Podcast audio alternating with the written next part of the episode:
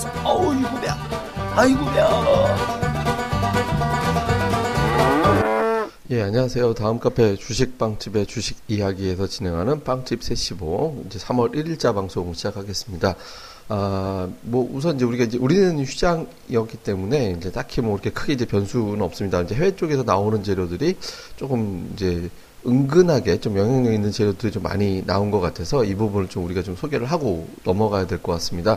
아, 가장 먼저 이제 미국 시장은 이제 밀려서 마감이 됐는데 뭐 미국 시장이 이제 하락했던 이유를 생각을 해보면 그러니까 초반부터 밀렸던 건 아니거든요. 이제 초반에 나삭 선물이 좋지 않았지만 이제 상승 전환하기도 했다가 유가가 좀 올라가고 어, 그리고 이제 저 중국이 지급 준비율을 인하하고 이렇게 되면서 이제 재료가 있어서 올라갔다가 미국의 지표가 일제히 좀 예상했던 것보다 훨씬 더 안 좋게 이제 나왔거든요. 예를 들어서 뭐 시카고 제조업 지수가 예상치보다 훨씬 부진하게 나온다든가 이제 아니면 이제 잠정 주택 판매 그러니까 이제 계약금 낸 상태의 종목 이제 종목이 된다. 이제 계약금을 낸 거죠. 이제 계약금 낸 상태에서 향후에 이제 거래가 이제 될 거, 될 가능성이 높은 거. 이게 잠정주택 판매라고 그러는데 이 수치도 예상치하고 상당히 동떨어져서 나오는 이제 그런 형태가 됐거든요. 그러니까 이렇게 되다 보니까, 어, 미국의 경기가 정말 안 좋구나. 이제 이렇게 이제 우려가 되면서 이제 밀려버렸습니다. 이렇게 이제 밀려, 밀리면서 사실 이렇게 이렇게 부진하게 나오면 금리 인상 가능성이 낮아지기 때문에 예전 같으면 이것도 제로랍식을 좀 움직이고 했는데 지금은 금리 인상을 안 할 거다라는 식으로 시장에서는 이미 예상을 하고 있는 상태이기 때문에 미국 경기가 나쁘다라는 쪽에 조금 더 이제 주목을 하게 되는 이런 형태가 됐던 것 같습니다. 이제 그런데 이제 그런데 유럽 증시는 그렇게 이제 나쁘지 않게 마감을 했거든요. 그러니까 유럽은 그런 대로 뭐 이제 올라가면서 뭐 종목 이탈리아나 뭐 스위스 이런 데 좀 빠지긴 했지만 뭐 독일이라든가 프랑스의 흐름이 그렇게 이제 나쁘지 않았고 그 외 국가들도 대체로 뭐 상승세 정도로 이제 마감을 잘 했습니다. 그러니까 미국의 어떤 국한되는 재료였다. 이제 글로벌 금융시장에 크게 영향을 줄 만한 상황으로 마감되지는 않았다. 이렇게 이제 정리하면 될 것 같습니다. 그래서 미국 증시는 우리 시장에 아주 엄청난 뭐 변수로 작용할 만한 어떤 그런 흐름을 이제 남기진 않았고요. 근데 이제, 이제 중국인데 중국이 전일 또 하락을 했었죠. 근데 이제 지금 3일절에서는 그렇게 이제 나쁘지 않은 흐름이 이제 나오는데요. 근데 이제 아 1월 2월 마지막 날 중국 시장이 하락했던 것도 잘 살펴보면 막판에 이제 낙폭을 좀 줄였었거든요. 그러니까 장중에 이제 4% 정도까지 또 이제 추가적으로 이제 급락을 했다가 이제 4.6%까지 급락을 했다가 꼬리 달고 올라가서 2.8% 정도 빠졌고 3월 1일은 괜찮았는데 요게 이제 일정을 잘 살펴볼 필요가 있습니다. 그러니까 지난 25일에 폭락을 했고 6% 이상, 그다음에 이제 금요일에 좀 안정됐다가 월요일에 또 많이 빠졌다가 안정되고 3월 1일에 또 안정되고 이런 형태가 나오고 있거든요. 이렇게 놓고 보면 제가 이제 중국 증시가 이제 하락했을 때가 요인이 무엇일까? 여러 가지 요인이 루머가 돌았다라고 말씀드렸지만 그 중에 대표적인 건 결국에는 이제 역 레포로 유동성을 공급했던 거 그게 이제 만기가 도래하는데 그 만기가 크게 25일에 이제 3,600억 위안 다음에 이제 28일 근데 이건 29일에 반영되는 거라고 그랬죠. 근데 하여튼 28일에 2,400억 위안 정도가 이제 만기가 도래하기 때문에 규모가 좀 크거든요. 근데 규모만큼 비례해서 주식 시장이 빠졌죠. 그러니까 그만큼 유동성, 그러니까 매도해야 되는 영래포라는 거는 그러니까 채권을 갖다가 주식 돈으로 바꿔주는 건데 약속을 하는 거죠. 한 달 또는 몇 달 정도 약속을 잡고 그때 다시 채권으로를 주식으로 바꿔 저 돈으로 바꿨던 걸 다시 이제 돈을 주고 채권으로 받아야 되기 때문에 돈을 만들기 위해서 이제 주식 자산을 매도한다든가 빌려준 걸 갖다 회수하려고 한다든가 이런 움직임이 나오고 그때 이제 유동성이 공백 상태가 생기기 때문에 이제 그날 증시가 빠지는 형태가 된 건데 딱 날짜가 거기에 맞게 떨어졌거든요. 그래서 중국 시장이 다른 요인은 없는 것 같다. 그래서 그 날짜 딱딱 맞춰서 떨어진 것 이외에는 이제 그렇게 크게 하락할 만한 요인으로 작용하진 않았구나. 이제 다른 요인이 있지는 않았구나. 이렇게 좀 안도를 하게 되는 거죠. 근데 어쨌든 중국 시장이 이런 일정에 따라서 하락했지만 그렇게 이제 낙폭이 연속적으로 나오지 않았기 때문에 이 부분에 대한 어떤 안도 감도 이제 조금 이제 글로벌 증시에는 조금 있는 것 같습니다. 근데 중요한 것은 중국이 지급 준비율을 내렸잖아요. 그러니까 아, 이게 지급 준비를 내린 거에 대한 여러 가지 해석이 나올 수 있거든요. 그러니까 우선적으로 아, 중국 경기가 정말 나쁜가 보다. 예, 정말 어떤 나쁘니까 이제 중국 시장이 하락하는구나 이렇게 이제 걱정을 할 수도 있죠. 그러니까 아, 그, 그 지급 준비율까지 내리는 거구나 이렇게 볼 수도 있는데 그러니까 중국 중국이 지급 준비를 내린 게 되게 오래간만이거든요. 그러니까 이게 또 다른 의미로 해석해 볼 필요가 있습니다. 이게 무슨 얘기냐면 중국이 그 동안에는 지급 준비율과 금리 인하를 한동안 안 했어요. 그냥 이제 영래포 방식으로 하든 뭐가 됐든 시장의 유동성을 공급하는 거, 시중의 유동성을 돈을 푸는 방식으로 택했고 이제 지급 준비율이나 금리를 건드리지 않았었거든요. 이 이유는 뭐냐면 외환 시장 때문에 그래요. 그러니까 위안화가 급격하게 이제 절하되는 거예요. 그러니까 우리나라 지금 환율이 올라간다 이렇게 생각하면 되는 거죠. 환율이 올라가는 현상을 막기 위해서 그랬거든요. 그러니까 환율이 금리를 내리면 그 나라의 돈 가치가 떨어지니까 환율이 올라가게 되잖아요. 예전에 뭐 천 원 주고 1달러를 살 수 있었는데 우리나라 돈값이 떨어지면 우리나라 돈 더 줘야 달러를 똑같은 돈을 사, 이제 사올 수 있게 되는 거죠. 그게 돈 가치가 하락한다라는 거잖아요. 근데 어쨌든 중국이 이제 그동안에 환율이 자꾸 올라가는 것 때문에 좀 불안정한 자금이 이탈하는 거구나. 자금 이탈하니까 환율이 올라가지 뭐 이런 식으로 해석이 되면서 위안화가 가치가 떨어질수록 증시가 안 좋게 되는 그런 형태가 됐거든요. 근데 그런 어떤 부작용이 있음에도 불구하고 지급 준비율을 내렸다라는 거는 경기가 나쁘다라는 쪽으로 해석하기보다는 아마도 어, 중국이 이제는 외환 시장에 대한 어느 정도 이제 관리할 수 있겠구나라는 이제 좀 자신감을 찾은 걸로 해석이 될 수도 있습니다. 그러니까 이거 자체는 그렇게 이제 주식 시장에 부정적으로, 그러니까 또 위안화를, 원래 지급 준비율이나 이렇게 유동성 언급하는 거 호재였는데, 근데 좀 최근에 이제 민감하게 중국 경기에 대한 경착륙설 뭐 이런 것들이 자꾸 나오다 보니까, 이런 것들 때문에 이제 시장이 좀 불안해 했었잖아요. 근데 이런 부분들을 이제 완화를 시켜주는, 네, 그런 계기가 좀 된 거거든요. 그래서 이게 이제 아마 우리 시장에도 좀 우호적으로 작용할 가능성이 없습니다. 그래서 이제 야간 선물이나 이제 MSCI 한국 지수라든가 이런 것들이 좀 올라서 미국 시장 하락에도 불구하고 좀 올라서 마감하는 그런 형태가 됐거든요. 그리고 또 유가 역시도 아, 중국이 이제 이렇게 지급 준비를 내려서 경기를 부양하는구나라는 기대감 그리고 또 한 가지는 사우디가 이제 좀 유연하게 아 우리 뭐 동결할 거야 걱정하지 말아라는 취지의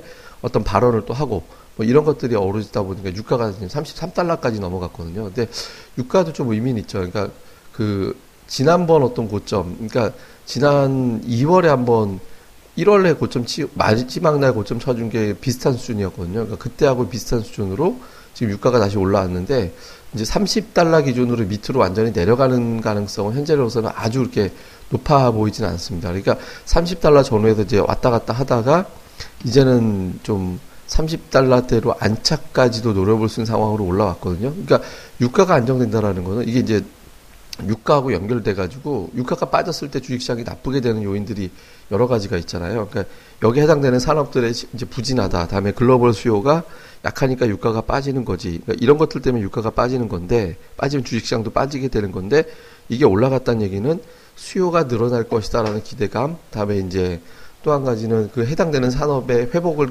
이끌어낼 수 있다라는 거. 다음에 이제 신흥시장 같은 경우는 이제 원자재 이런 거 생산해 가지고 그거 수출해 가지고 중요한 어떤 공산품 같은 거로 또 이제 바꿔오는 그런 어떤 무역 구조를 보이잖아요.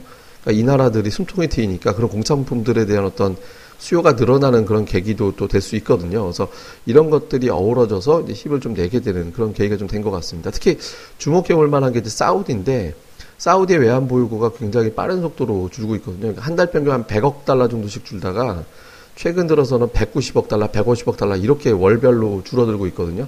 사우디 현재 외환 보유고가 한 6천억 달러 정도 됩니다. 그럼 이론상 3년이 조금 더 되면은 외환 보유고가 싹 다 지워지게 되는 그런 형태가 되잖아요. 이론상으로는. 그러니까 사우디 입장에서 뭐 6천억 달러면 어마어마하게 많은 거지만 감소되는 속도를 감안을 해보면 사우디 입장에서는 스트레스를 충분히 느낄만 하거든요. 그래서 유가가 떨어지게끔 아무리 뭐 러시아도 견제하고 뭐 미국도 견제하고 셰일도 견제하고 이란도 견제하고 한다지만 견제하는 거 이상으로 얘네들 자기네들이 희생 버티기는 간단해 보이지는 않습니다. 그러니까 유가가 현재 수준만 유지해서 사실 압박받는 국가들은 여럿이 있거든요. 그러니까 사우디 입장에서는 이제 조금 더 빠지기보다는 현재 상태에서 좀 유지를 해서 다른 경쟁력 약하고 했던 기업들이 좀 추가적으로 또 나라들이 좀 어려워지는 상황을 갖다가 일단 이제 연출만 하면 되는 거기 때문에 유가를 더 떨어뜨릴 필요는 없다 이렇게 보는 것 같아요. 최근에 이제 움직임을 보면 그렇게 되면서 유가가 자연스럽게 올라오고 있거든요. 그러니까 이렇게 되고 또 특히 이제 미국에서도 보면 재미있는 건 최근에 어떤 주가 흐름을 볼 때 그 의미 있는 종목들의 상승이 나오고 있거든요. 예를 들어서 이제 대표적인 테슬라 같은 경우인데 테슬라가 2월 9일 저점이 140달러였습니다. 그러니까 140달러였는데 지금 전일 종가가 190달러 정도까지 올랐거든요. 그러니까 거의 한 30% 이상, 30% 정도 올라오는 흐름이 나왔고요. 여기에다가 이제 퍼스트 솔라라는 기업 있잖아요. 그러니까 태양광 업체죠. 이것도 역시 만만치 않게 많이 올라왔거든요. 이거는 이제 원유 가격하고 연결이 될 수밖에 없는 종목들이잖아요. 그러니까 원유 가격이 이제 연결이 될 때 거기 이제 원, 어, 원유 가격에 따라서 움직임이 나올 수밖에 없는 예, 그러니까 뭐 유가가 좀 올라갈 때 수혜를 받는 어떤 그런 뭐 친환경이라는 거 환경에 대한 어떤 이슈도 있긴 하지만 어쨌든 이것도 이제 무시는 못 하거든요. 유가에 대한 어떤 흐름이 있어야 좀 어느 정도 살아나게 되니까. 근데 이런 걸 갖다가 이제 감안을 해볼 때 유가가 지금 올라오면서 또 이런 어떤 해양된 어떤 종목들에 대한 흐름도 상당히 좀 강하게 이제 만들어주고 있다라는 거. 그러니까 이게 이제 뭐냐면, 어, 우리나라에서도 지금 이 해당되는 종목들이 살아날 수 있는 계기가 될 수 있다라는 거예요. 그러니까 퍼스솔라 같은 경우도 지금 지난 2월 저점이 58달러였는데 지금 71달러까지 한 20포인트 올라왔거든요. 지금 불과 한 2주 정도 만에. 그러니까 우리나라에서 잘 보시면 지금 최근에 OCI가 굉장히 세잖아요. OCI의 주가가 아이고 어 하다 보면 어 하다 보니까 지금 그런 사이에 지금 굉장히 많이 올라왔거든요. 그러니까 지금 태양광을 비롯해 신재생 에너지 관련해서 실적이 엄청나게 좋아지는 건 아닌데 그러니까 미국에서 이미 신재생 에너지 관련된 또는 이제 친환경 섹터들에 대한 어떤 흐름이 나오고 이게 우리 시장에도 연결이 되고 있다라는 겁니다. 그래서 OCI의 어떤 주가가 6만 3천 원에서부터 지금 9만 1천 원까지 올라왔거든요. 거의 50% 올라왔죠. 그러니까 지금 미국의 흐름대로 본다면 신재생 에너지 친환경 그러니까 전기차 관련된 종목이라든가 이런 것들 제가 뭐 그동안 계속 강조를 해드려 왔었는데 뭐 계속 추가적으로 올라갈 가능성이 높다. 그러니까 지금 전기차 관련주 같은 경우는 뭐 포트폴리오에서 하나 정도는 좀 뭐 제가 올해 계속 내내 강조해온 종목들이긴 합니다만은 어쨌든 좀 담아놓는 해외 증시 돌아가는 거 상으로는 이제 그런 전략도 계속 구사를 포트폴리오 상으로 좀 구사를 해볼 필요가 있는 것 같습니다. 그래서 총정리 해 보면 해외 증시 쪽은 중국 시장이 그러니까 지표 무진화해서 이제 그에 따라서 이렇게 뭐 한동안 좀 흔들, 아죠 중국이 유동성 문제로 좀 흔들리긴 했지만 그 일정 지나가면서부터는 이제 안정을 찾았기 때문에 우리 시장에 좀 압박이 강하게 작용되지는 않을 것 같고 특히 이제 양회 이제 기간에서 중국 시장이 폭락했을 때는 또 이제 중국 정책이 또 어떻게 되는 거야 막 이렇게 이제 또 어려워질 수 있기 때문에 이 부분에 대한 어떤 방어 계속 이제 나올 것 같고요. 그 다음에 이제 미국 시장도 하락하긴 했으나 이제 보면 금리 인상 쪽은 조금 거리가 자꾸 이제 멀어지는 그런 분위기로 좀 가고 있다라고 시장에서 기대를 하고 있는 거죠. 그러니까 이런 분위기로 가고 있다라는 점도 이제 시장에서 그렇게 나쁘지 않게 좀 해석을 할 것 같고 그러다 그리고 유가도 계속 올라가는 흐름들 이게 나오고 있기 때문에 우리 시장 주변의 여건은 적어도 나쁘진 않은 뭐 강력하게 주가를 끌어올릴 만한 모멘텀이었기 때문에 상승이 본격적으로 시작된다 정도는 아니지만 꾸역꾸역 올라가는 제가 맨날 표현 드리는 표현이죠.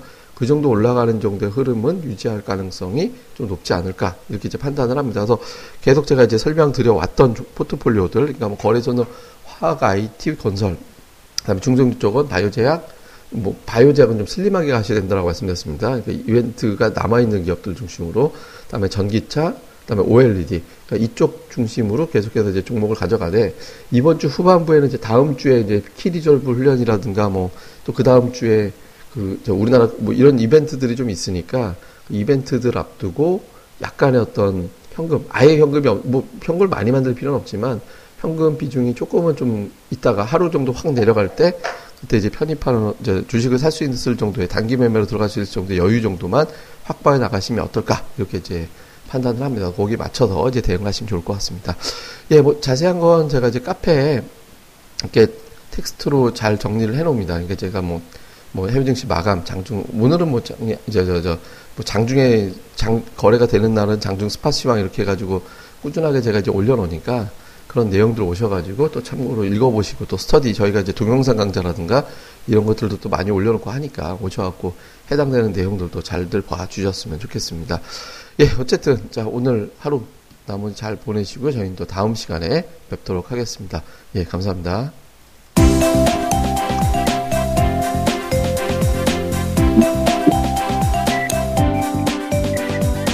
아, 안녕하세요. 주식방집 운영자 불사조입니다. 주식 투자하기 참 답답하시죠? 어, 공부하자니 배울 곳이 마땅치 않고 또 여기저기 이상한 광고에 혹해서 가입했다가 낭패만 당하고 이런 답답한 투자자분들을 위해 저희가 VIP 빵집을 열었습니다. 어, 실전 투자대 1위 출신의 공략주 발급법, 차트 전문가의 매매 극소, 시황 전문가의 쉽게 이해되는 오늘장 브리핑, 그리고 저희 멤버가 직접 탐방해서 알아낸 다양한 기업 정보를 정리해 드립니다. 부담 없이 편안하게 가입할 수 있는 신한 VIP 빵집에 많은 가입과 관심 부탁드립니다. 자세한 내용은 다음 카페 주식빵집의 주식 이야기에서 직접 확인하시기 바라고요. 문의 전화는 010-3043-0909 0909입니다. 010-3043 연구 없다. 네, 두 번 기획해 주세요. 네, 감사합니다.